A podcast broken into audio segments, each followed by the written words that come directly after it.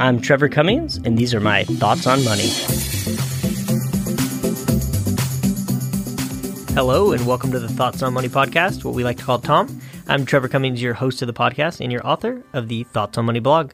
I'm here with my dear friend and colleague, Miss Kimberly Davis. Welcome to the podcast.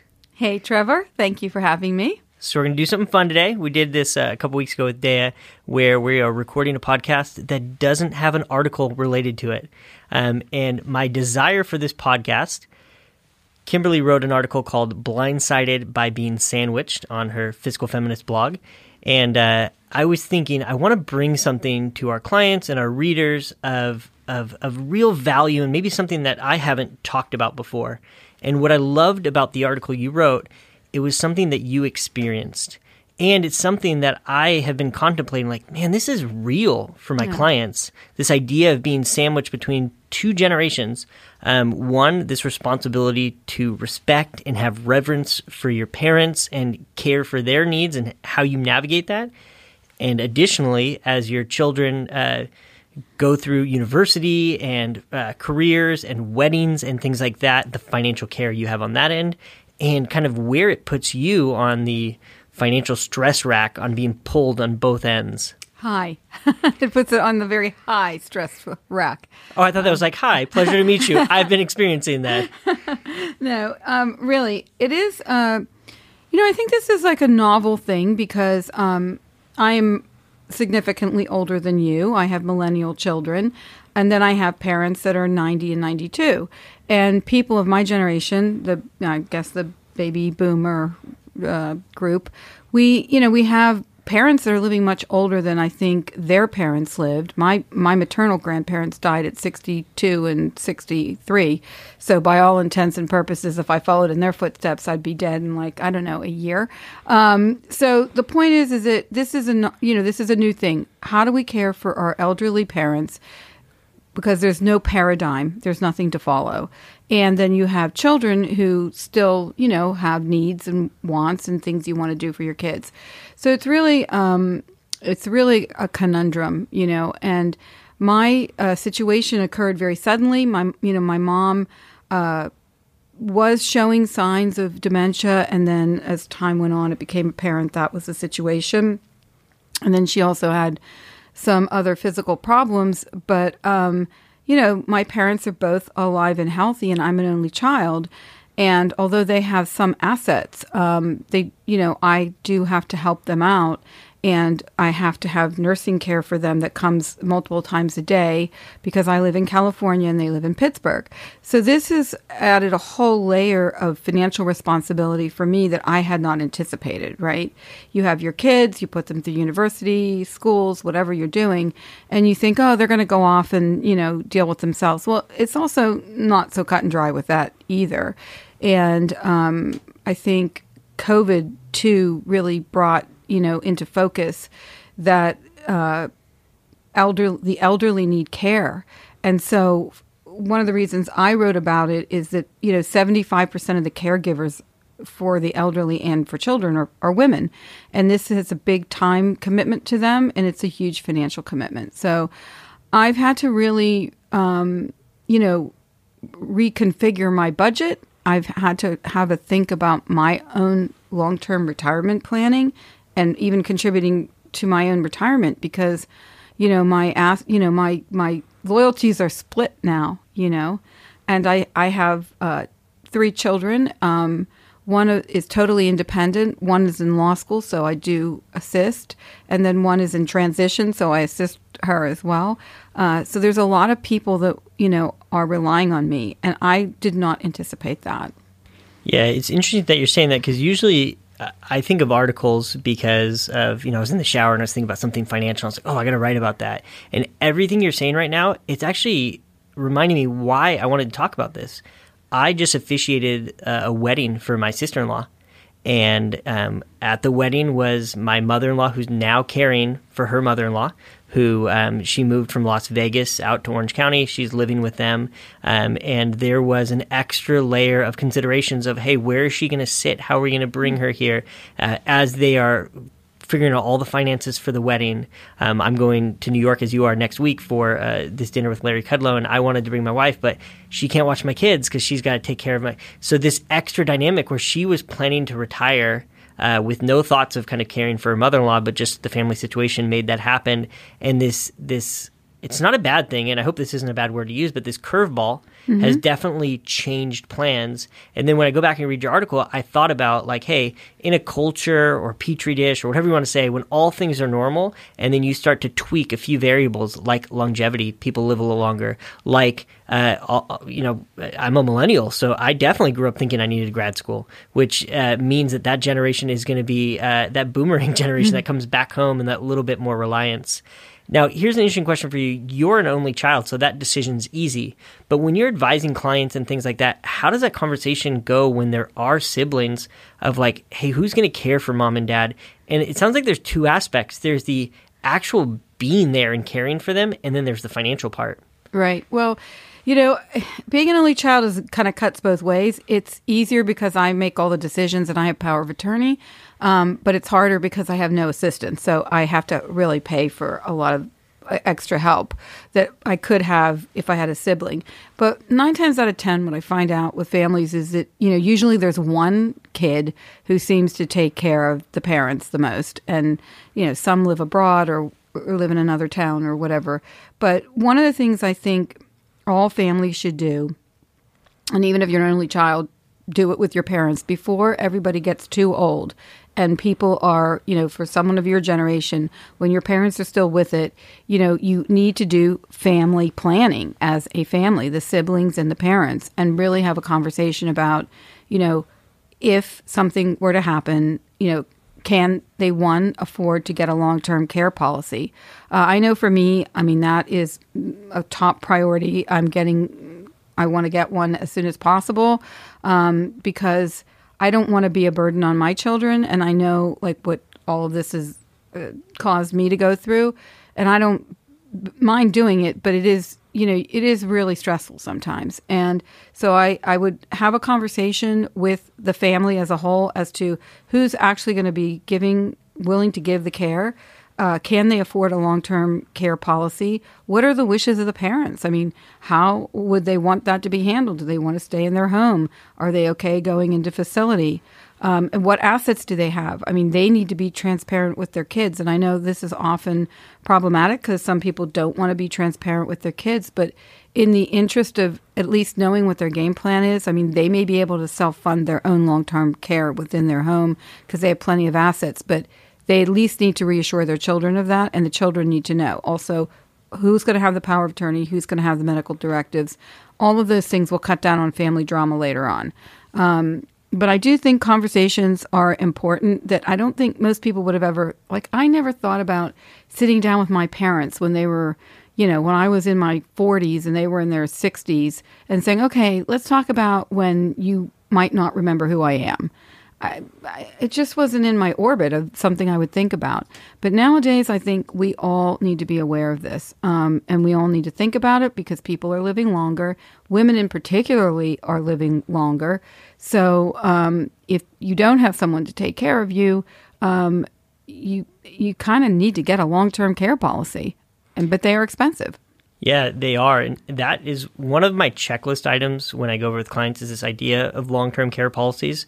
What has been difficult for me is that I have clients that have existing ones that before I even came on, that they had this existing policy, and they're like, "Hey, Trevor, we're going to send you this letter we got. Uh, it looks like they're going to do one of two things: either double our premium or cut our benefit in half. What should we do?" and it, it, makes logical sense, right? Because everyone, uh, you know, like eighty percent of us are going to need long term care and um, you know insurance when you're pooling things together. The hope is that uh, only a minority would need it, but the majority would pay. Um, but long term care becomes uh, difficult there. Now, with what you're telling me, it sounds like, uh, and I'll ask for affirmation here, is um, was it kind of a surprise when all this happened? Or did, did, was it was it all of a sudden that you realized like, oh man, I'm gonna have to take care of my parents, uh, or was it like something you'd thought about and you're like, man, I wish I would have had a conversation five years ago? Or what did that look like? Yeah, it was it was gradual. And what happens is, you know, I noticed at one point, maybe um, I want to say maybe about se- six or seven years ago that my mother was having short term memory problems. Like just one day, we were on vacation in the Dominican Republic, just the three of us, and I noticed that she kept forgetting how to get back to her chaise lounge chair. Like she couldn't remember where it was. And that was kind of the beginning when I, and then, you know, eventually she couldn't, you know, she couldn't drive anymore because she couldn't remember. But the problem is, is that I, at that point, it was too late to have the discussion because she won't really admit that this was the path that we were going down. Like she's not going to say, I mean, she realizes she has short term memory problems, but she will never admit that she has dementia. She remembers who I am. She knows who my children are. She knows who my dad is. But at that point, too, my father was was more with it than he is now. He's now 92. Uh, he worked until he was about 86, but then he he started forgetting how to get to work. Uh, he doesn't have dementia, but he was kind of um, still dealing with the family, you know, the home and paying the bills and the property taxes. Um, but now they are both to the point where they don't really do any of that. I, I run everything for them. I pay all their electric bills and everything. Everything is kind of run through me. Um, and so, was there any pushback when you kind of took that over? No, because they like I only and again poor planning on my part. But you know, we the nurse and I concluded that mail was getting thrown away. So my mom would like the mail would come in or she'd go get the mail and then we never knew where it went. So I f- found out they hadn't paid their property taxes in 3 years. They hadn't paid their income taxes. I didn't realize that my dad had really forgotten, just kind of checked out on this stuff.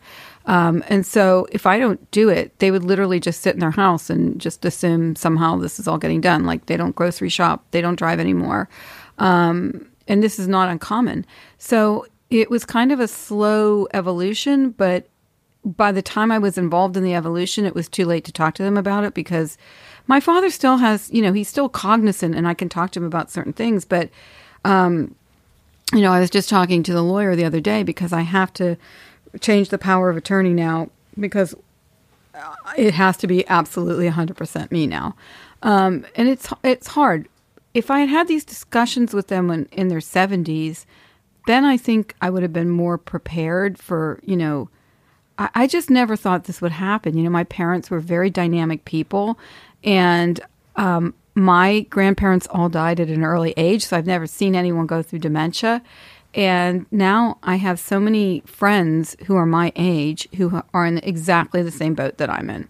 And weirdly, uh, last Saturday, I was in Pittsburgh. I was there for a week and I went to my 45th high school reunion. And so you guys can try Whoop, whoop. and figure out the math on that one. She graduated Uh, high school at 10. She's a I- genius. I was a genius. um, but you know, I there were more people like me there than not. Um, one of my really dear friends from high school, she has a 94 year old father. He stays at home. Uh, her mother died of dementia or of Alzheimer's, and you know, I mean, she has a care caregivers that she uses an agency for. I have one caregiver, so I have consistency, but they are changing the caregivers every day. She can't get a straight story out of them. She also lives in California. Um, the logistics of it are nightmarish, and you know he won't move. So it's it's not an uncommon problem at for people my age now. And it, it so as you're telling me this, where I feel extremely accountable. I know I'm not a perfect advisor. I always strive for that, and I want to get better. But um, I've fallen short for my clients because I think I'll, in the past maybe I've gone to the question to say, "Hey, are, are your parents living? And if so, have they done all their estate plan?" But it's more than the estate plan. It, it's actually a dialogue between the child and the parent to get kind of this this understanding of, of preference and plan and even from our own family like when you say there's probably one family member that sticks out as a caregiver it's my sister Yeah. like i've always thought like she's gonna do it but that conversation needs to be had um, and to make sure uh, one thing I, I always say to clients is uh, I'm a glutton for clarity, and I have this no surprises rule. Like if a client comes to me and says, "Oh, they're surprised by how their portfolio behaved or how something happened," I'm like, "Man, I fell short," because there really shouldn't be surprises. I should be able to lay everything out. Um, and this is an area that I've definitely fallen short. Well, and I think the other thing is is that you have to think about if you as a family have a conversation and one person is going to step up to be the caregiver, then you know there's economic considerations. So okay, who's going to pay for the care? How are we going to do that? But there's also the consideration of the person giving the care. They're going to probably have to work less. They're going to be stepping out of the workforce. They're not going to be contributing to Social Security if this becomes like almost a full time enterprise. They are going to stop contributing to their 401k. So this is going to have an economic effect on them. Not to mention, for me, the money is stressful because I've had to now add another layer of responsibility to my financial responsibilities that I wasn't anticipating. But it's also the emotional aspect of this. You know, I am, you know, it's very hard to see your parents be fragile. And then when you add dementia into it and people kind of speak and say things that you wouldn't necessarily expect them to say, and sometimes it's kind of brutal. Um, even if you understand that that that's their state of mind, it's still very painful sometimes. Still cuts. and it, it's hard, you know. Like when I come back from being, I go see my parents every six weeks, and when I come back uh, into my life, it takes me a few days to kind of decompress and rem- just feel normal again because I'm I get so upset sometimes, and I I'm very grateful that they're alive. You know, I want them to be as alive and happy and. You know, I'm going to go back for Thanksgiving, and we're all going to go out to dinner, and that's going to take like six hours to get them ready and out the door. Uh, but they both have amazing appetites. Um, but it is it is emotionally very draining, and that seeps into other aspects of your life. So, I think the caregiving thing, if you're going to step up and be one, it not only has it has not only financial problems because you're going to for some people they actually have to step out of the workforce because it's a full-time job. You wouldn't believe how time consuming it is. Um, but it also has emotional uh, aspects to it that are debilitating. Um, so it's it's really a difficult thing. And you know i always say to my clients um, especially one thing to think about too is in blended families. Um, if you get divorced and married someone else and they have other kids and you have your kids, um, this is particularly an important issue as well. Uh, and also, you know, estate planning in that particular uh, situation is very important because everyone needs to be fully aware of how those assets are going to be distributed upon each person's death in that blended marriage. But also, what if, you know, one of the people has dementia and then that person has their kids? So, in that situation, I think it's even take it to the next level of important to discuss. That is my estate planning example. I won't say which family member, but in my family, there is a he and a she, um, blended family. He had three kids, she had four kids. Um, like statistics work, he passed first, his money went to her. Then she passed. All her money went to her four kids. His three kids were like, "Hey, what what's going on?" And they collectively put a little bit of money, nothing significant, and said, "Here, we're going to give this to you." And it's like, eh, he worked his whole life, but but by the law and by the way that things went, they just didn't do good planning. And um, I think thinking ahead makes uh, that extremely important. Now, one thing I've seen, so somebody at my church was telling me this week um, that her mom is suffering from dementia, and they wanted to put her in a, a new care facility, but she just doesn't want to go. And Right. um, it was like breaking this person's heart. She's like, "This is my mom, and I'm not going to do this." So she made the hard decision, which she had to sell one of her siblings on the idea of not moving her, um, because it's just not what her mom wanted. Now, is her mom in the state of mind to make the decision? I, I don't know, but she was using her intuition and her compassion, and, and she wanted to leave her there. Uh, on your journey, have you had any resistance where, um, you know, you were trying to uh, help with something where you were they were pushing you back, or they felt like, no, you're our daughter still. Like uh, this isn't your decision to be made. No, it's funny because um, my parents have lived in their house for 60 years and they've been married 67 years. And they're very, uh, you know, they're a very close couple. You know, they've been married 67 years, right? That's kind of awesome. But it's very clear like they don't want to move to California, they don't want to be in assisted living, they want to be in their house. My problem would be if I were to move them, I would have to have them legally declared, you know, incompetent if they weren't going to willingly go, which they will not willingly go. Yeah. And they would be separated because of my hmm. mother, and that would kill them. And I'm not prepared to do that. I couldn't live with that. So I think but I have known other families where there is definitely a, a disagreement about what to do about this. And I have a friend who actually lost that one. She wanted to keep them in the home. Um, the siblings didn't, and and then they were, you know, the majority ruled kind of on that. So my parents, my mother, uh, because she can't remember anything really, uh, she will ask me when I'm there about, oh, I don't know, 15 times a day, you know, are you going to put me somewhere? Is somebody going to come and get me? And I'm always like, no, you're going to be here until. But that's an honest fear of hers. It sounds yeah, like. It, and it's like she, right, she has dementia. So she's already a little paranoid. And even if I tell her every day it's not going to happen, in her mind, whether it's the dementia or it's the fear she's had her whole life, I don't know because who knows who's speaking uh, under those circumstances. But she is genuinely like needs constant reassurance that's not going to happen because she's like, you know, I don't want to go to one of those places, and I'm like, don't worry, you're here, you know, and unless I drop dead, you're going to be here. So it is something that families need to discuss because it's it's intrusive into your personal time. Now, I put them pretty much first. And one of the things that we haven't talked about is the children, our children, my children. Uh, they are the flip side of this, right? And so, I want to go there, but I have one quick question because I, in my notes I'm transitioning there next. Let me ask okay. this one question on on the parent side. Have you was there like a a guide or an advisor, or was it multiple people or a guidebook? Did you find any one particular resource or person helpful in navigating this, or did you just kind of collect the wisdom along the way and, and design your own path? Yeah, so that's a really good question, and it would be really great if there was a guide. There is uh, in Pittsburgh. There is a geriatric center, which I have never been able to get an appointment at because it you can only call at 8 a.m. on a Friday for one hour to get appointments, and then they are very random, weird times. So it's been really hard, and I, you know, obviously I discussed this with her doctor, um, but he's I mean, for all intents and purposes, hopefully he's not listening to this. He's pretty useless. um, so he was no help. So it's really a matter of, um, you know, I researched uh, nursing care. Um, the way I got the, the person I'm using now was just random. I mean, my mother had fallen. She was um, one of the nurses that helped. And then we got into a discussion and she kind of wanted to transition. So luckily for me, we came up with an arrangement that works for her.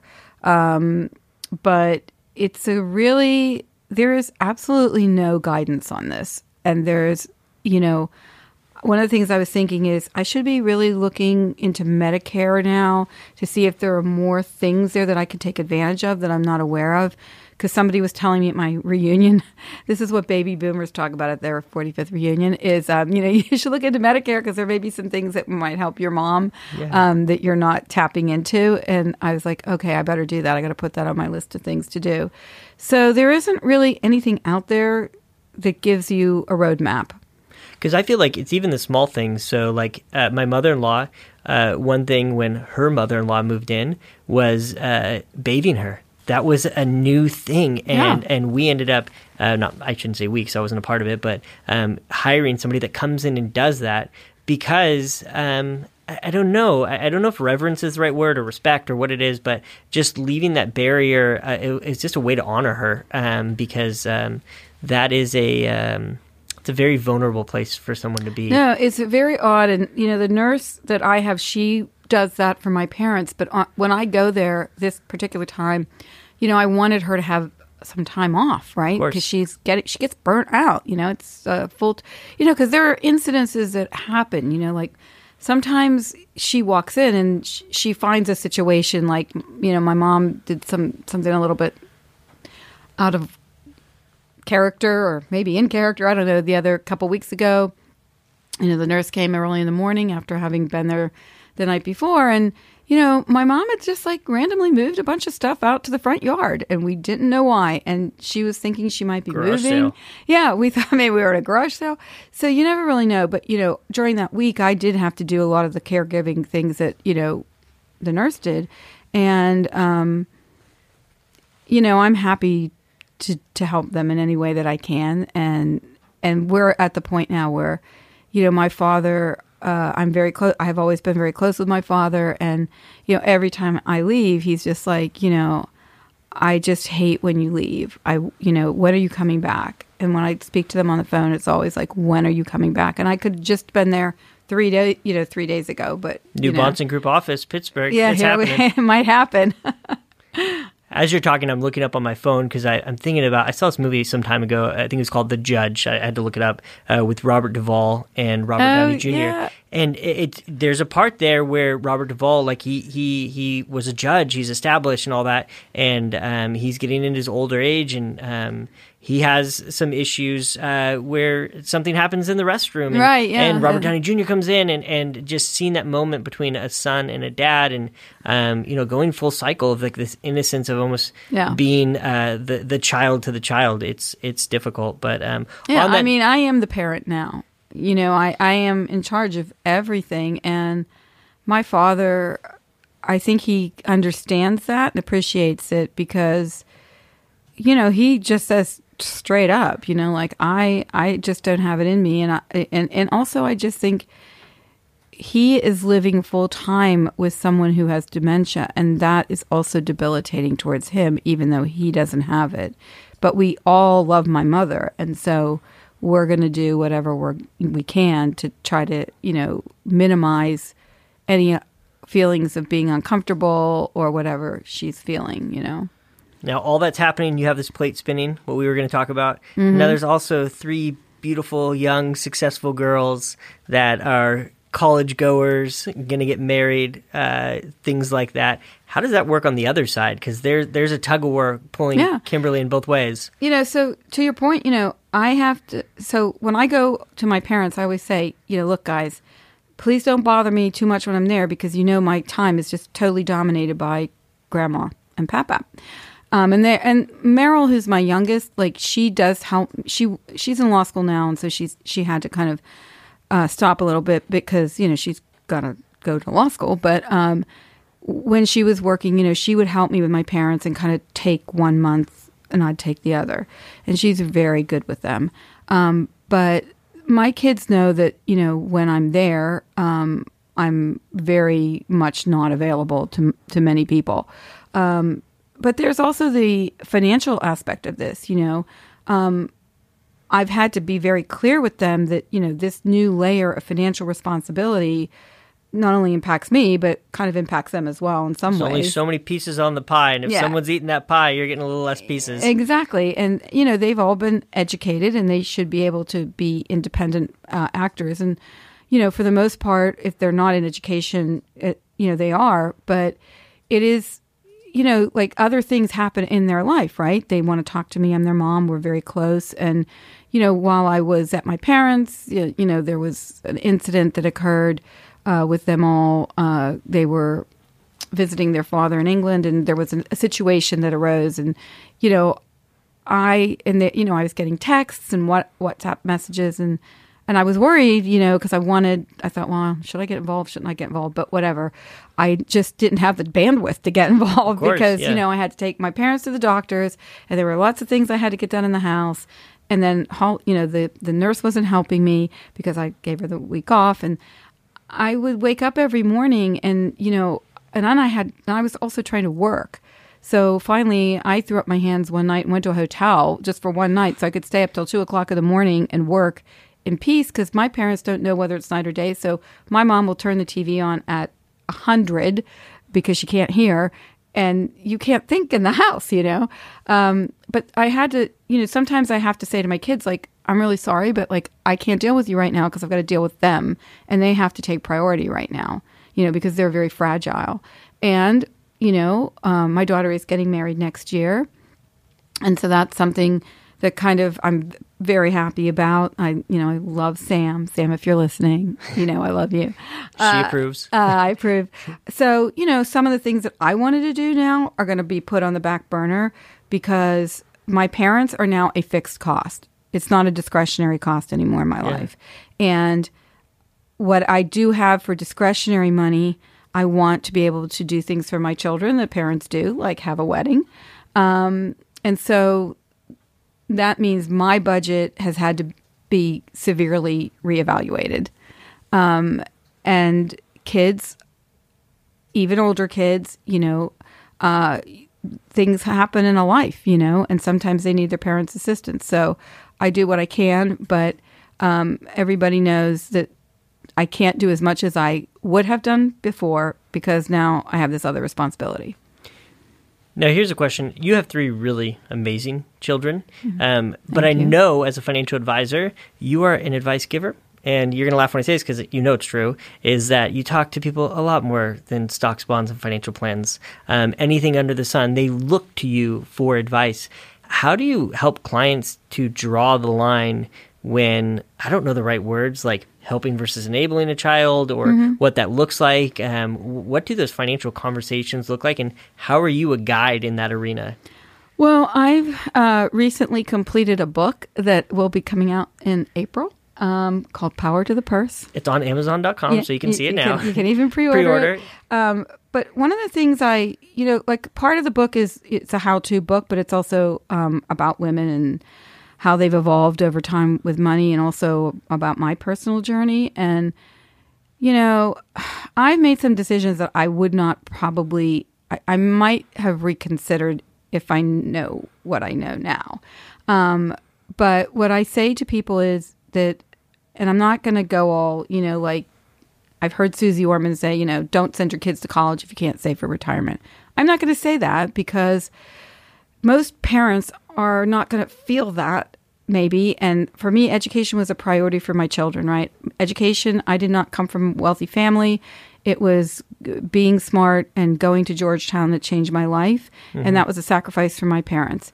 But i also know that you know i had a lot of unfortunate things happen in my divorce and I, my, just when my kids were going to college and they all went to private institutions and that caused me to go into debt as well as to not do anything for my retirement.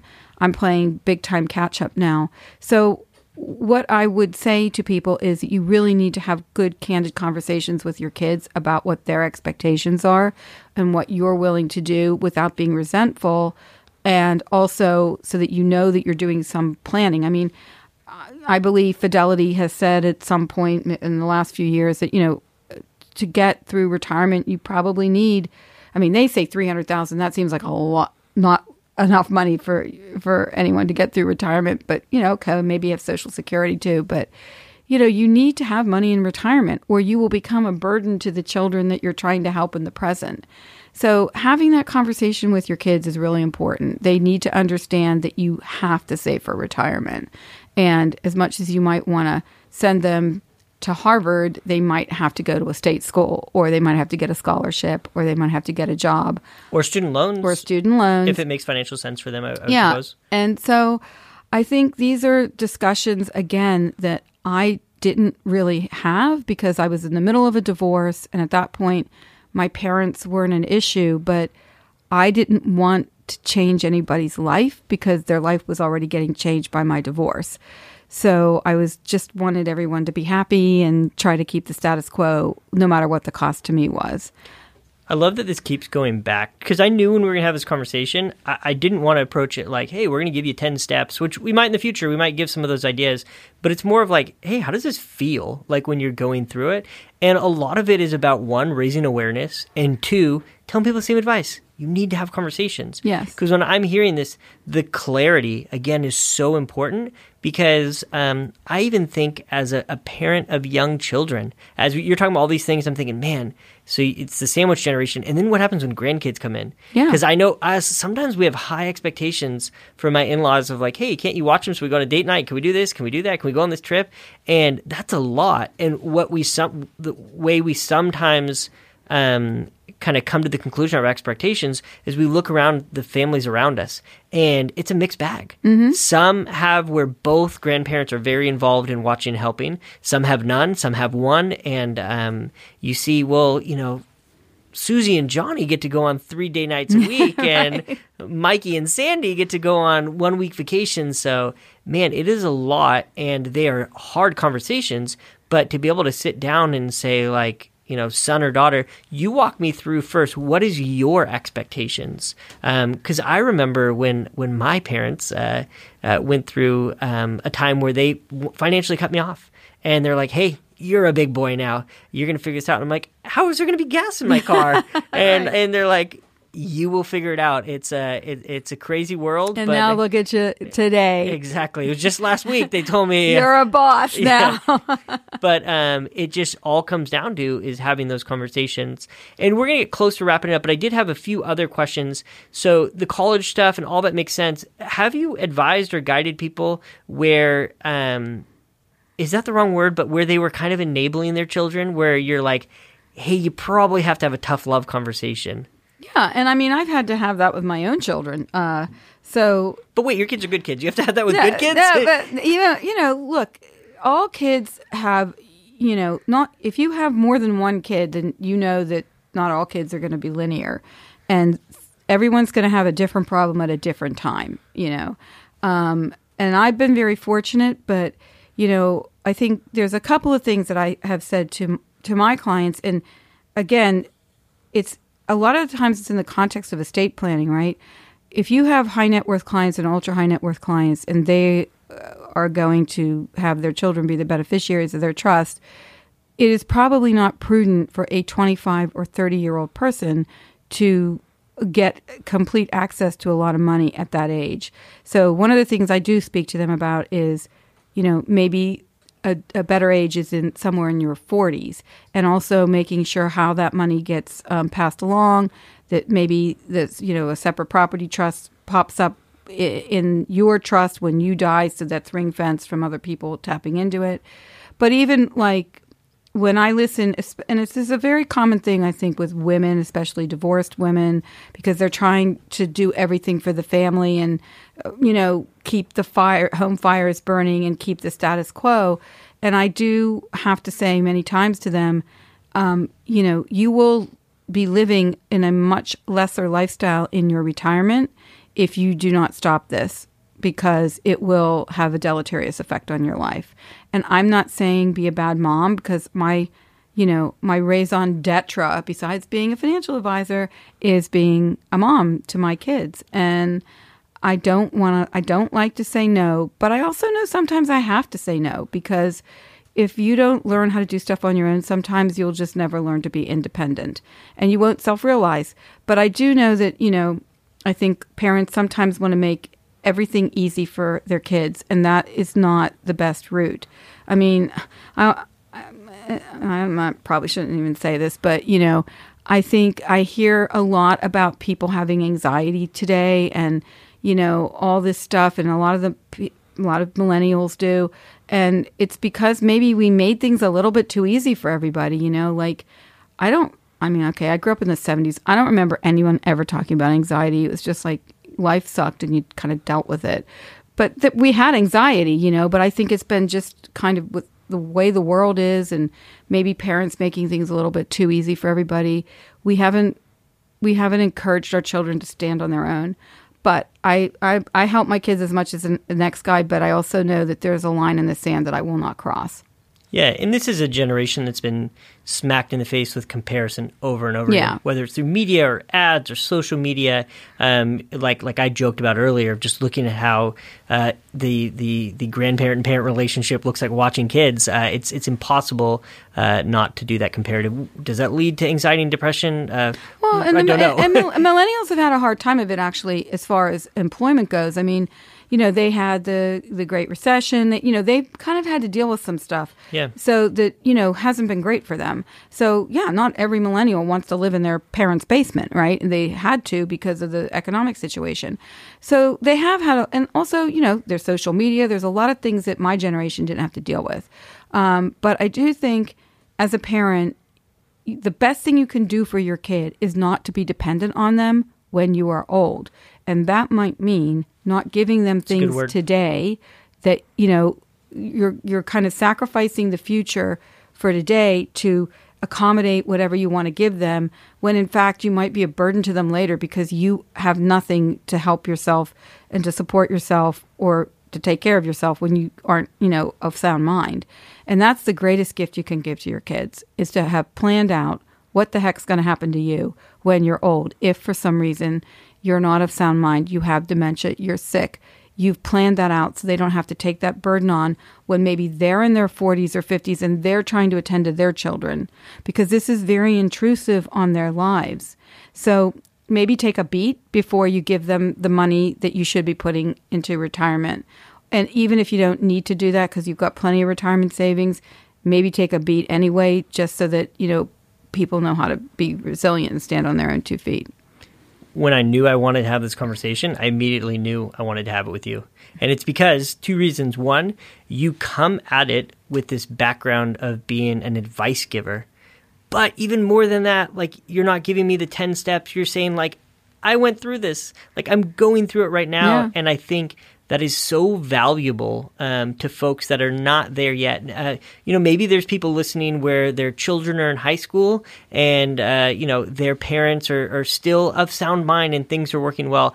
I my hope is that this conversation gets them to a place to say, hey, we need to have a conversation on both ends. The conversation of, hey, kiddos, like, what's the plan for college? What do you expect mom and dad to do? Because maybe you have a kid in your class where their parents are going to do more. Maybe mm-hmm. you have a mm-hmm. kid in the class where they're going to do less. But let's just get that on the table. Yeah. And then with mom and dad, kind of that same conversation. So I appreciate you coming on here. I want to give you uh, a chance to tell everybody how can they learn more about the fiscal feminist where do they go where do they find you uh, go ahead give us the plug oh you're so kind well you can find me on the Bahnsen Group website. If you type in www.thefiscalfeminist.com, it will take you to my website that sits on the Bahnsen Group website and it'll have all my blogs and podcasts. Or you can follow at the Fiscal Feminist on Instagram and on Facebook as well. And so we have a pretty vibrant platform there on Instagram and all the podcasts are on there. And you can listen to any of the podcasts on whatever podcast platform that you listen to. So that's where you pretty much will find me, and or you can just reach out to me at the Bahnsen Group and say, hey. Yeah.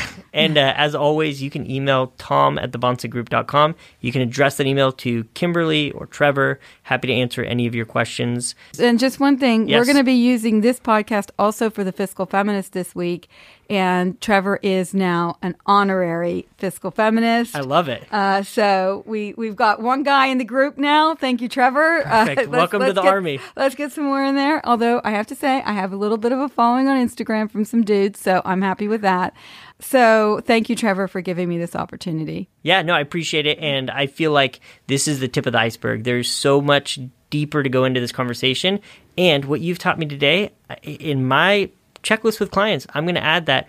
Tell me about the conversations you've had with your parents because uh, we are advice givers. We are guides. We should be help navigating people into that to and, remove those surprises. And one last thing, because I think I forgot to mention this, but you know, one of the things I talk a, a lot about to people is how to have conversations about money. But while you're talking to your kids and your parents, you need to probably speak to your partner as well because this is going to affect their lives as well as yours because it will be taking time away from them taking resource from the partnership money of you and your partner whoever they may be. So you have to talk about this stuff with everybody. You, we're not allowed not to talk about money and getting old and kids. It's just you just have to talk yeah, the, if if you start making a list of, of folks that you love, you probably have to have a conversation with them. It's probably going to be about money, getting older, and all of the above. So we'll end you there. We'll ask that you rate the podcast. Obviously, five stars are preferred. Uh, any comments are welcome.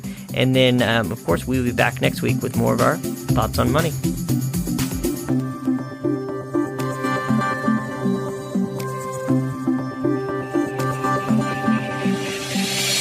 Bahnsen Group is registered with Hightower Securities, LLC, member FINRA and SIPC, and with Hightower Advisors, LLC, a registered investment advisor with the SEC. Securities are offered through Hightower Securities, LLC. Advisory services are offered through Hightower Advisors, LLC. This is not an offer to buy or sell securities. No investment process is free of risk, and there is no guarantee that the investment process or the investment opportunities referenced herein will be profitable. Past performance is not indicative of current or future performance and is not a guarantee. The investment opportunities referenced herein may not be suitable for all investors. All data and information referenced herein are from sources believed to be reliable. Any opinions, news, research, analysis, prices, or other information contained in this research is provided as general market commentary. It does not constitute investment advice. The team and Hightower shall not in any way be liable for claims and make no expressed or implied representations or warranties as to the accuracy or completeness of the data and other information, or for statements or errors contained in or omissions from the obtained data and information referenced herein. The data and information are provided as of the date referenced. Such data and information are subject to change without notice. This podcast was created for informational purposes only. The opinions expressed are solely those of the team and do not represent those of Hightower Advisors, LLC, or any of its affiliates. Hightower Advisors do not provide tax or legal advice. This material was not intended or written to be used or presented to any entity as tax advice or tax information. Tax laws vary based on the client's individual circumstances and can change at any time without notice. Clients are urged to consult their tax or legal advisor before establishing a retirement plan.